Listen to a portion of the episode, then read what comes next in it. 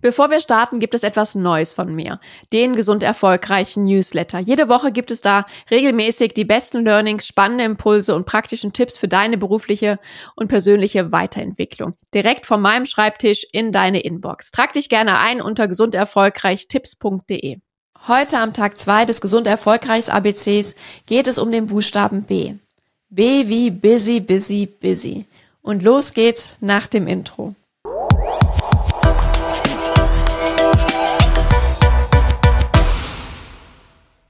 Hallo und herzlich willkommen zum Tag 2 des Gesund Erfolgreichs ABCs.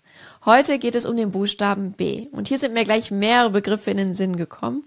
Und ich habe mich dann inspiriert von der aktuellen Titelstory des Harvard Business Managers für Busy, Busy, Busy entschieden. Denn auch in dem Magazin wird aktuell über das Thema gesprochen, dass wir insbesondere der Arbeitswelt doch alle nur noch busy sind. Dass es zum guten Ton gehört, viel zu tun zu haben, gestresst zu sein und dass das ja auf lange Sicht einfach krank macht, uns nicht gut tut und es einfach eine neue Arbeitskultur in Unternehmen braucht. Und auch ich erlebe es so und muss mich da wahrscheinlich auch selbst an die eigene Nase fassen, dass wir alle nur noch busy sind, viel zu tun haben. Und wenn es nicht beruflich ist, dann eben privat. Und ich kenne das so gut von mir selbst, denn ich bin viele, viele Jahre wie im Stechschritt durch mein Leben gerannt, insbesondere zu meiner Beraterzeit. Denn ich war so darauf getrimmt, wirklich meine Zeit effizient zu nutzen, mich selbst zu optimieren, dass ich mir eigentlich nie eine Pause gegönnt habe. Dass auch meinem Gehirn nie eine Pause eingestanden wurde von mir.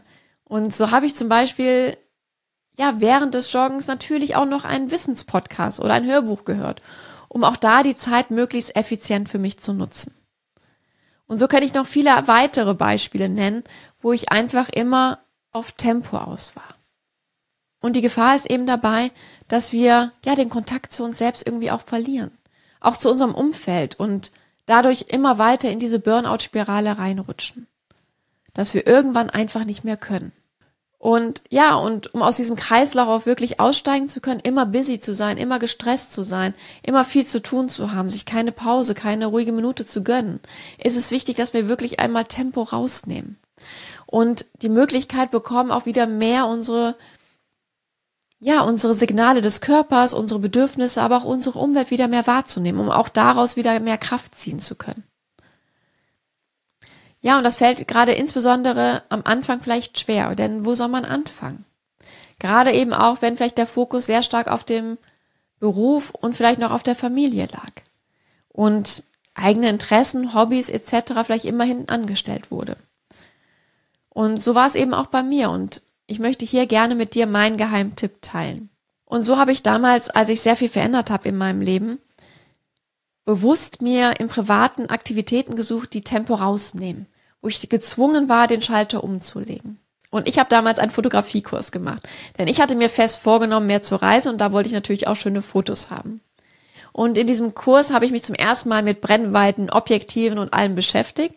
Und wir hatten die Aufgabe, mehrere Fotos zu schießen, die zum einen, ja, um die Technik zu trainieren, aber auch bestimmte, ja, Emotionen, Stimmungen zum Ausdruck zu bringen. Und ich hatte mir damals fest vorgenommen, alle Motive draußen zu fotografieren. Und bin somit jedes Wochenende durch Wien gestreift und war auf der Suche nach dem richtigen Motiv für die ein oder andere Aufgabe. Und habe so die Stadt nochmal ganz anders wahrgenommen. Viele Dinge entdeckt, an denen ich vorher einfach vorbeigelaufen bin, weil ich einfach auch immer unter diesem Zeitdruck war. Und so habe ich zum Beispiel drei Stunden am Karlsplatz an einem Sonntagabend gesessen und den Tango-Tänzern, die dort im Sommer vor Corona auf jeden Fall immer getanzt haben, zu beobachten und da ein Motiv zu schießen. Und diese Ruhe hatte ich vorher eigentlich nicht mehr dafür. Und es hat mir unheimlich viel Spaß gemacht, wieder alles bewusster wahrzunehmen und auch wieder langsam runterzukommen.